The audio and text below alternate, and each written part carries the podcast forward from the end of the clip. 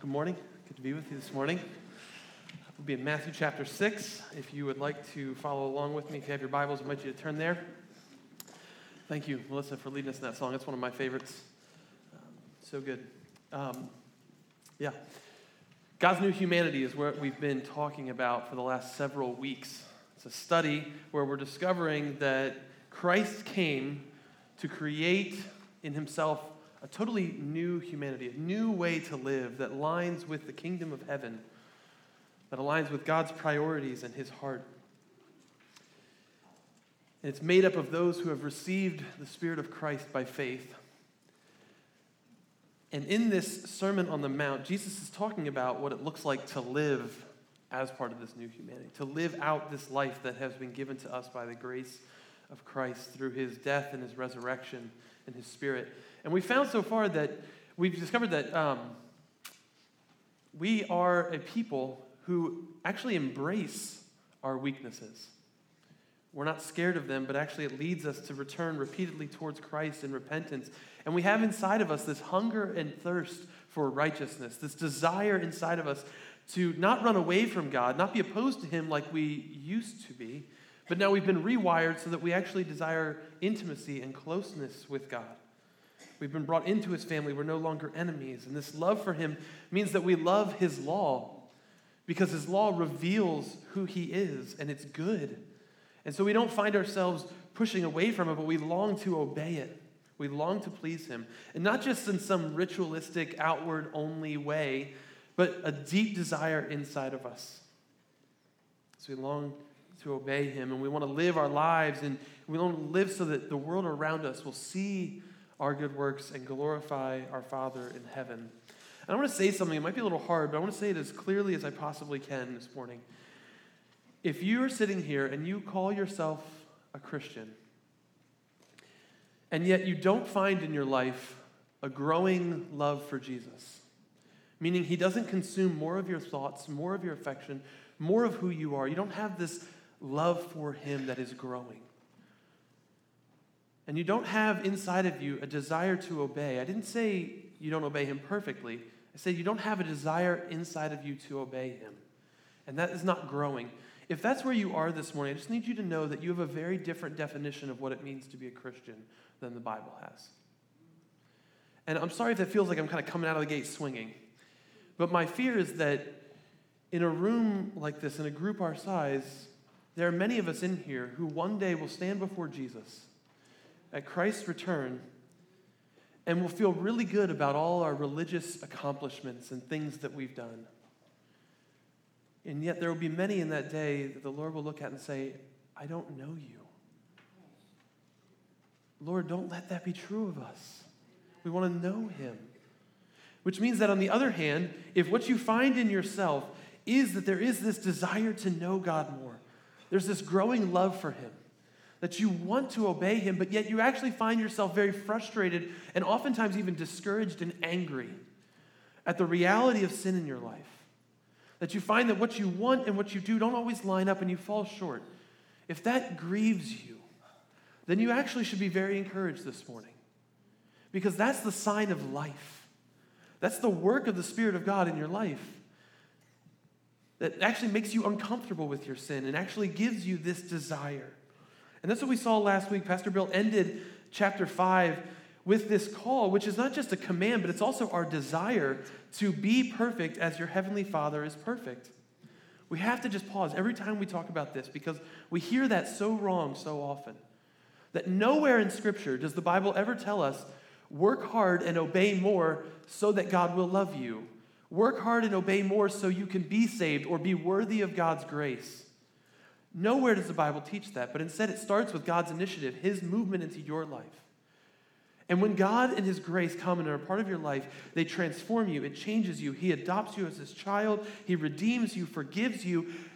And as a result of that, we are called to work out our salvation. Not work for, but to work out. Because of the salvation that has already come into our lives, we have this desire inside to pursue maturity to pursue completion, to obey in all things in life. And we fight against sin with the strength and grace that Christ has given us. Listen to the way that Eugene Peterson paraphrases this idea. He says, in a word, what Jesus is saying is grow up. You are kingdom subjects, or in our phrase, you are God's new humanity. Now live like it. Live out your God created identity. Live generously and graciously towards others the way God lives towards you. And that's really what Jesus has been doing throughout this entire Sermon on the Mount Matthew 5 through 7. Is he's been saying, live in light of who you are. Live as this new humanity. Live in the freedom that Christ has won for us. And the passage we're looking at this morning pushes in even further on this idea of obedience and doesn't, it goes beyond the, the surface level and actually pushes into the heart of the matter, our motivation. So let's look at what it says. Matthew chapter 6 in verse 1. We'll just read verse 1 to start and we'll go to the rest of the, the verses in a few moments here. Be careful not to practice your righteousness in front of others, to be seen by them. If you do, you will have no reward from your Father in heaven. Like I said, before we go into the rest of the chapter, I want to pause because this is really Jesus' main idea. And what he's going to do all the way down through verse 18 is to give us three different examples of what this might look like. But essentially, what he says is the exact same three in all, same thing in all three different scenarios. Don't practice your righteousness in order to be seen by others. Now, notice that Jesus doesn't simply say, don't practice your righteousness in front of others, because that really wouldn't make sense in light of what we've read recently and actually I referenced earlier, where Jesus actually instructs us to live and let our light shine in such a way before others that they may glorify your Father in heaven. But these are two passages reveal two very different heart motivations, don't they? One comes from a place of wanting to give glory to God and the other with the motivation of wanting to gain glory and approval for yourself. That's what Jesus is really pushing into this morning. Why do you practice your righteousness? That's kind of an odd phrase, right? We don't, we don't talk that way. Um, so, what does he mean? And to explain it, what he's going to do is he's going to address three different topics. He's going to address giving, praying, and fasting. These are things that Christ assumes that his followers do. And this isn't an exhaustive list. You could add to this list. You could add things like serving, attending church, being a part of a, a, a, community group or a men's or women's group, or spending time reading God's word, being involved in community. All of these things, these are all outward demonstrations of our faith. Spiritual disciplines, you might call them. These are acts of righteousness, practicing our righteousness. And what Jesus is aware of is how easy it is for us to take these really good gifts by which God has given us as a means of which we draw closer to Him, to glorify Him, to worship Him, and, and develop intimacy with Him. And we can take them and we can very easily manipulate them in a way to use them so that other people actually approve of us. And it's not actually for the Lord, but it's actually in a selfish, selfish interest, wanting to gain the approval of others. He really wants us to press into why is it that you do these things? These acts of obedience, he says, these acts of righteousness, if they're done for humans, in order to gain their approval, it's a phrase you'll see coming up over and over again, in order to gain their approval or in order to, in order to be seen, if that's our motivation, then actually that's the only reward we're going to get. So let's look at the first example that he gives about giving starting in verse 2, Matthew 6 2. So when you give to the needy, do not announce it with trumpets, as the hypocrites do in the synagogues and on the streets, to be honored by others. Truly, I tell you, they have received their reward in full. But when you give to the needy, do not let your left hand know what your right hand is doing, so that your giving may be in secret. Then your Father, who sees what is done in secret, will reward you. Notice that Jesus starts with the assumption, he's actually not instructing us to give, he's assuming that we already do. He's assuming that his people see our possessions, our money, our time, our energy with open hands, recognizing that we are stewards of them. We are not the owners of anything that we have. That everything that we have comes from God, it still belongs to God. It's to be used for God, and how we use it is in submission to God. And so when Jesus says, when you give, don't give by announcing it with trumpets. Now, we don't know whether this is some literal uh, ritual that takes place when people would give, if there was a trumpet that blasted every time, or announcing a need, or whatever the. It, it may be physical and literal, or it may be just an idiom that says, don't toot your own horn, right? Some phrase like that. Either way, the point is the same of what Jesus is driving at. He's saying, when you give, when you practice your righteousness, don't draw attention to your giving for the purpose of being honored by others, to receive glory from your fellow men. You realize how easy that is and how tempting that is for us? Maybe it's not giving money because, well, we think it's taboo to talk about money. Unfortunately, actually, Jesus talks a lot about money. Maybe we should be a little more comfortable with it too. Um, but that's not what we're preaching on. Don't go there. but maybe it's easier to talk about how we give our time and our energy. You know, that moment when you're in a conversation with someone and you just want to slip something in to make sure they know how sacrificial you are and how kind you are. And you just, in a random comment, this is purely hypothetical, would uh, look at your spouse and make sure that she knows that you unloaded the dishwasher has nothing to do with the conversation, but you just want to slip that in so they know. Because we, we, we want everyone to know how great we are and how servant, how, how much of a servant's heart we have. And it's subtle and it just kind of slips in there. Or we don't want to let someone else miss the opportunity to hear about the good that I've done. And Jesus pushes and he says, when you give, when you practice your righteousness with the intention, with the goal of gaining glory from someone else, he says that's actually what a hypocrite does. Now, for us, a hypocrite is a very religious term, probably because of the way that Jesus used it and how often he does in Matthew. But in Jesus' day, a hypocrite was an actor. It was an average word that referred to an actor. And in, on, the, on the Greek and Roman stage, the actors wouldn't wear makeup, they would have masks, right? You've seen maybe images for a drama play or a, a drama team that has the, the tragedy and the comedy with the smile face and the frowny face. They would use masks as a way to disguise who they are so that who they could be on the outside is different than what is on the inside, who they truly are.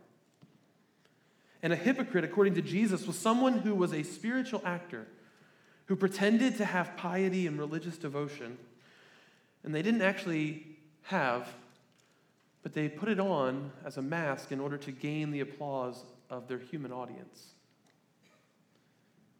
You realize how tempting that is for us. But it's hollow, it's empty. Where we pretend to be devoted to God, in all actuality, all we care about is to be approved of by our peers. Jesus says, as He will for every one of these examples, if your goal is to be honored and glorified by others in your good works, then that is the full reward that you will receive. Listen to the way that one commentator put it. They were not giving, but buying. They wanted the appraise of men. They paid for it, and they got it. The transaction is ended, and they can claim nothing more. Love the way he says that. It's not about giving in that moment, that's a buying of human, appraise, human praise. By contrast, Jesus says that as part of the new humanity, when we give, we're not to let our left hand know what our right hand is doing. Now, you can take this too far and think that every single thing that you have to do in life has to be 100% anonymous or it doesn't count before God. I mean, that's just not possible, right? But this is an idiom. Don't let your left hand know what your right hand doing is another doing is another way of saying don't do it for the purpose of being praised. Don't do it with the purpose of being glorified by someone else.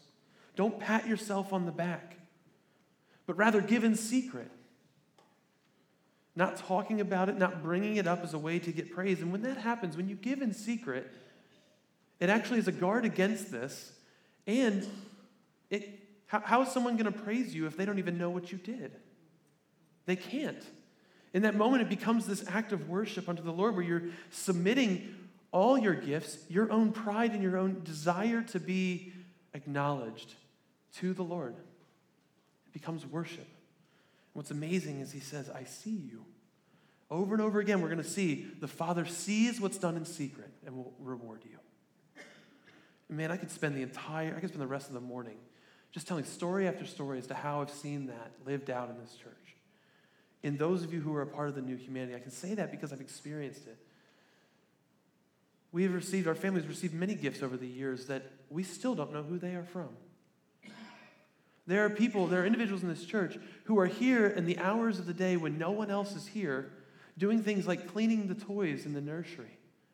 Not because it's their job, but because they want to serve to the Lord, and they do it at a time when no one else sees.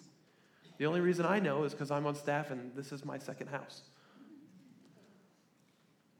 It's beautiful. If you don't know the joy of giving in secret, you should try it. It's awesome. Jesus continues. Let's look at what he says in beginning of verse 5, talking about prayer.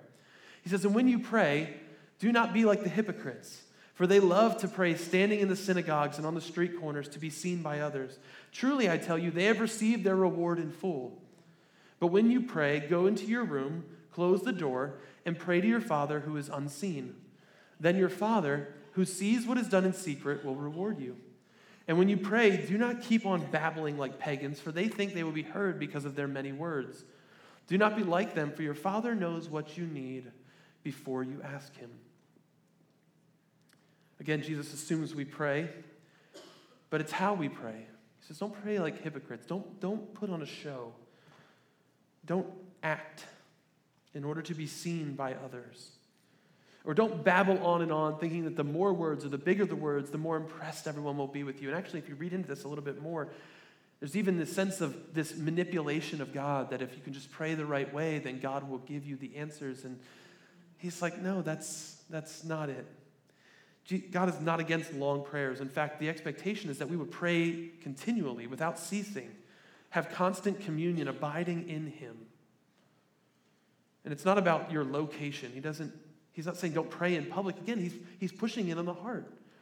Why do you pray? Why do you practice your acts of righteousness the way that you do? In order to gain approval or because there is intimacy between you and the Father? Which is why he says to, to, to the new humanity, he says, pray in your room, pray in private, close the door, because it's not about a show. It's about knowing and being with your Father. And we all know how hard it is, how tempting it is to put on a show for other people. By how we live, by what we say. We know the phrases. If you grew up in the church, you're fluent in Christianese, which means you're really good at saying the right things that will make people impressed. How many times do we say things like, Oh, I'll be praying for you, with no intention of praying? It just sounds religious. Listen to what a man named Robert Murray M'Cheyne says. This, this is like forever glued in my mind. He says, What a man is on his knees before God, that he is, and nothing more. Here's what he means by that you can put it all together on the outside. You can put on a good mask. You can put on a good show. You can be the world's best prayer, singer. You can be engaged in music. You can be all in on the outside, but that is not who you are. Who you are is who you are in private. Who you are before God. It's the true measure of spiritual maturity is who you are in private. This is integrity. The inside matches the outside. If something does not come from the depths of who you are, but just affects the outside of you, that's a show, that's a mask.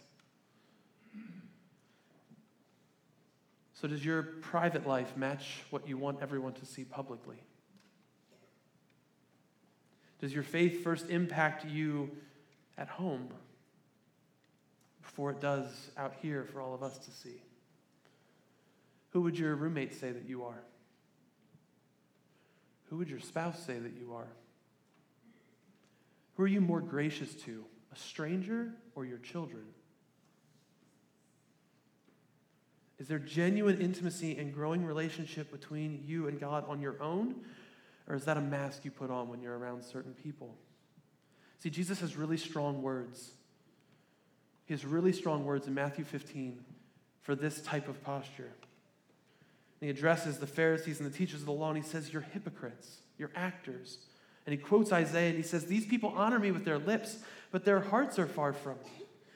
And here's what Jesus is doing He's saying, I don't want just the external show, I want your heart. I want you. I want the core of who you are. Because if I have your heart, whatever controls your heart, controls everything else your words, your actions. Man, I heard a pastor say recently in a sermon, he said this, and it just is so good. He says, The enemy will give you your form of religion if he can have your heart. Wow. The enemy will let you put on whatever show you want if he can have your heart. And Jesus says, No, I want your heart. I'm not interested in your empty spirituality. He calls us out of that into intimacy with him. And he goes on his final example. We're going to skip down to verse 16. I know I'm skipping the Lord's Prayer. We're actually going to come back to that uh, next week.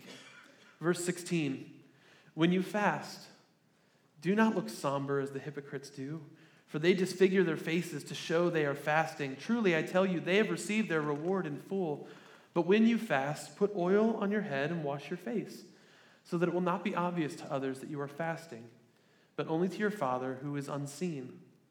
And your Father who sees what is done in secret will reward you. Fortunately, I think for us, sometimes fasting is a lost art, habit. But Jesus actually assumes that his people will fast.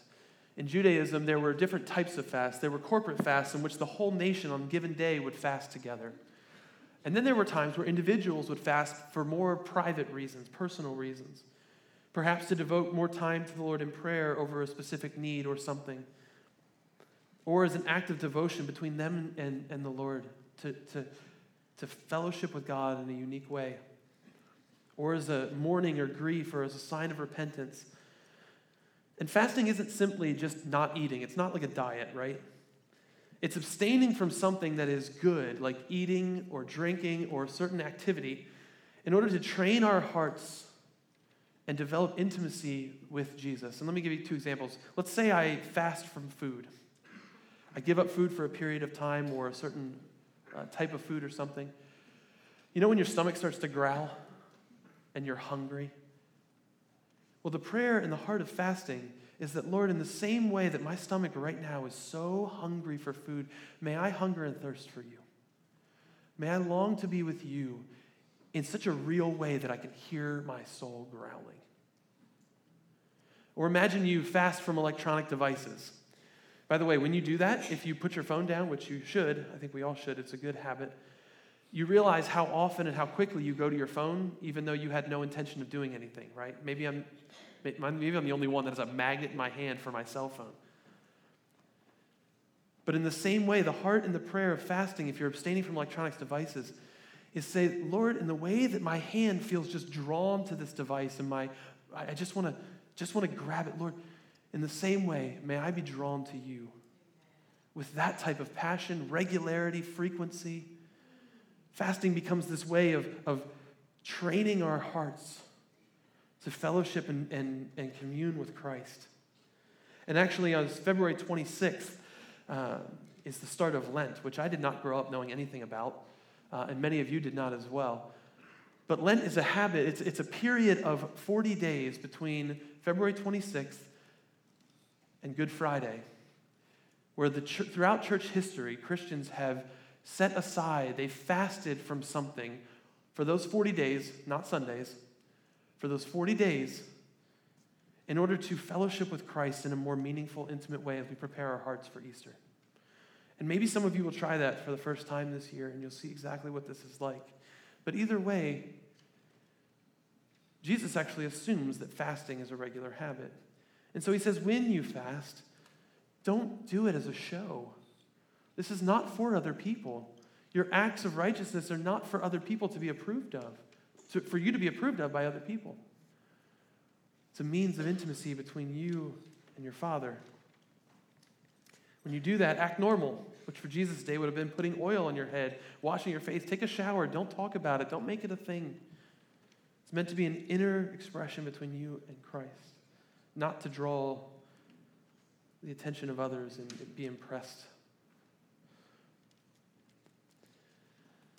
And so we've been talking about our motives here. And you realize that this is not a one time deal, is it? This is an all the time checking motives. Lord, why am I doing what I'm doing? And if we're honest with ourselves, I think we don't really know why. We're kind of confused. Because inside of me, I find this desire that, Lord, I actually want to, I want to honor you, and I want to praise you, and I want to do these things with you, not for the show of anybody else. And at the same time, I really care what everyone else thinks of me, and I want them to think well of me. I want them to be impressed with how good I am or how whatever I am. And I don't even know, I can't even see clearly into my own heart. So where Proverbs 16 says that all the ways, all the person's ways seem pure to them, but the motives are weighed by the Lord. And over and over again in this passage in Matthew 6, we've seen that what is done in secret, the Father sees, which is maybe a little scary to you because He sees your motives. He knows why we do what we do. Which means if He sees the depths of our motives,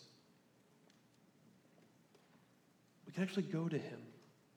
And we pray things like Psalm 139 Search me, God, and know my heart. Test me, know my anxious thoughts. See if there's an offensive way in me. Test my motives, Lord. I don't want them to be impure. Purify them. Lead me in the way everlasting. Help me, wash me, clean my impure motives. That's repentance, turning to Christ with empty hands, saying, Lord, I need you. And the beautiful thing about the gospel is you don't have to be afraid. We've been singing about it the whole morning. There is no condemnation for those who are in Christ. You don't have to be afraid of your impure motives. God already sees them and He loves you.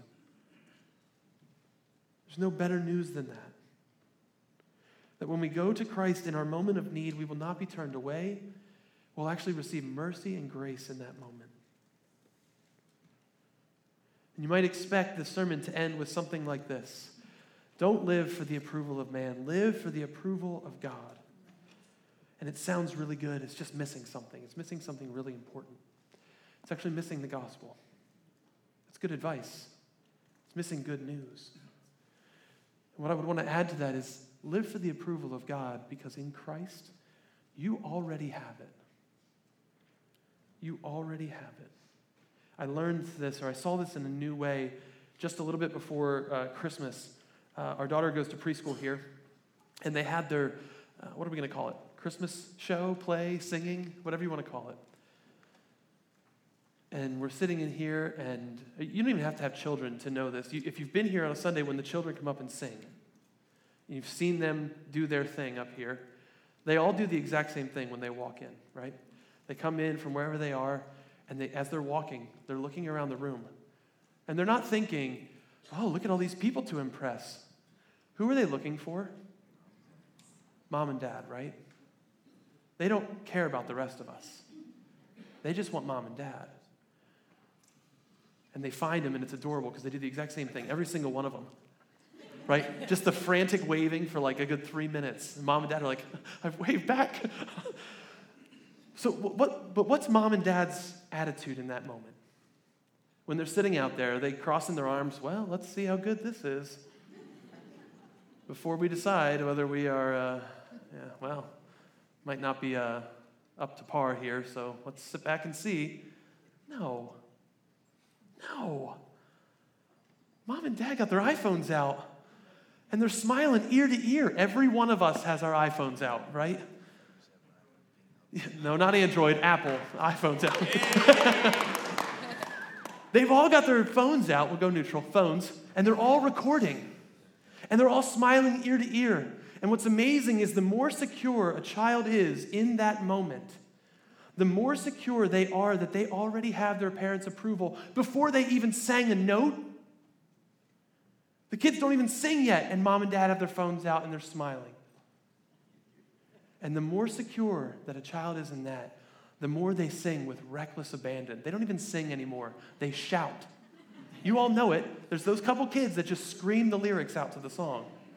They may or may not be mine. It doesn't even matter how good they sing, they're free. They're free to sing Friends, this is the gospel that in Christ, your Father has already spoken what he thinks about you. You have the Father's approval.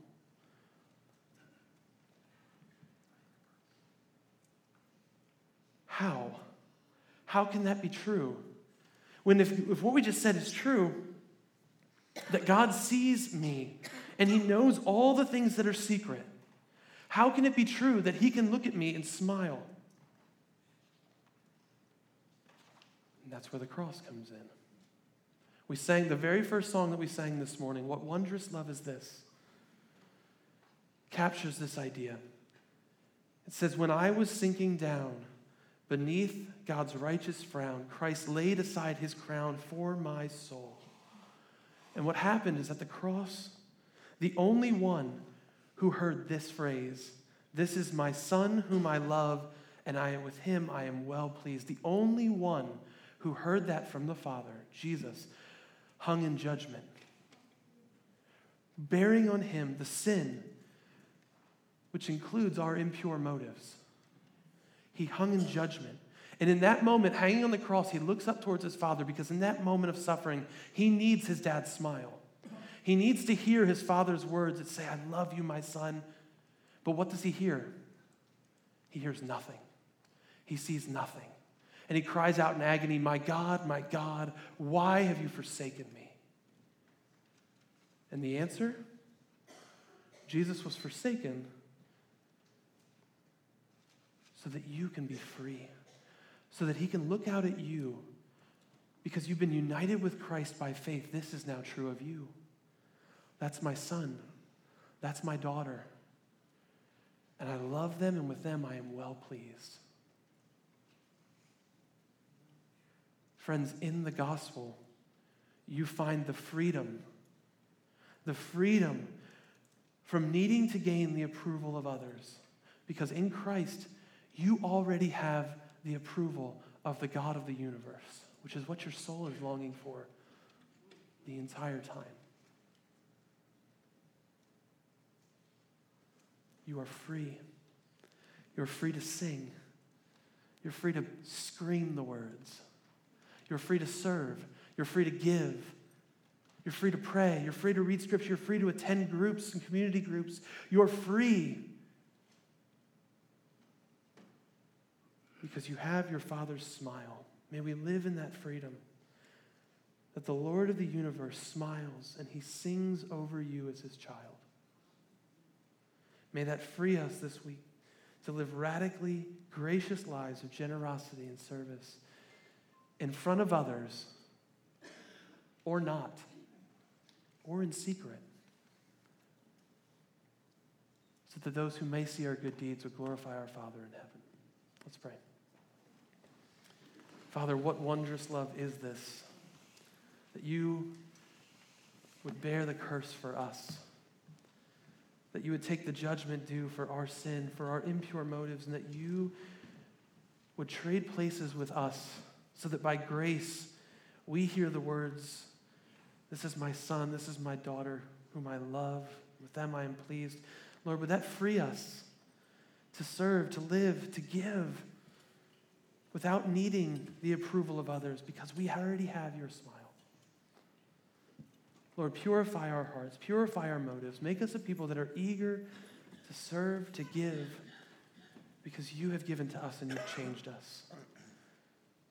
We love you. Thank you for your love for us. In Jesus' name we pray. Amen.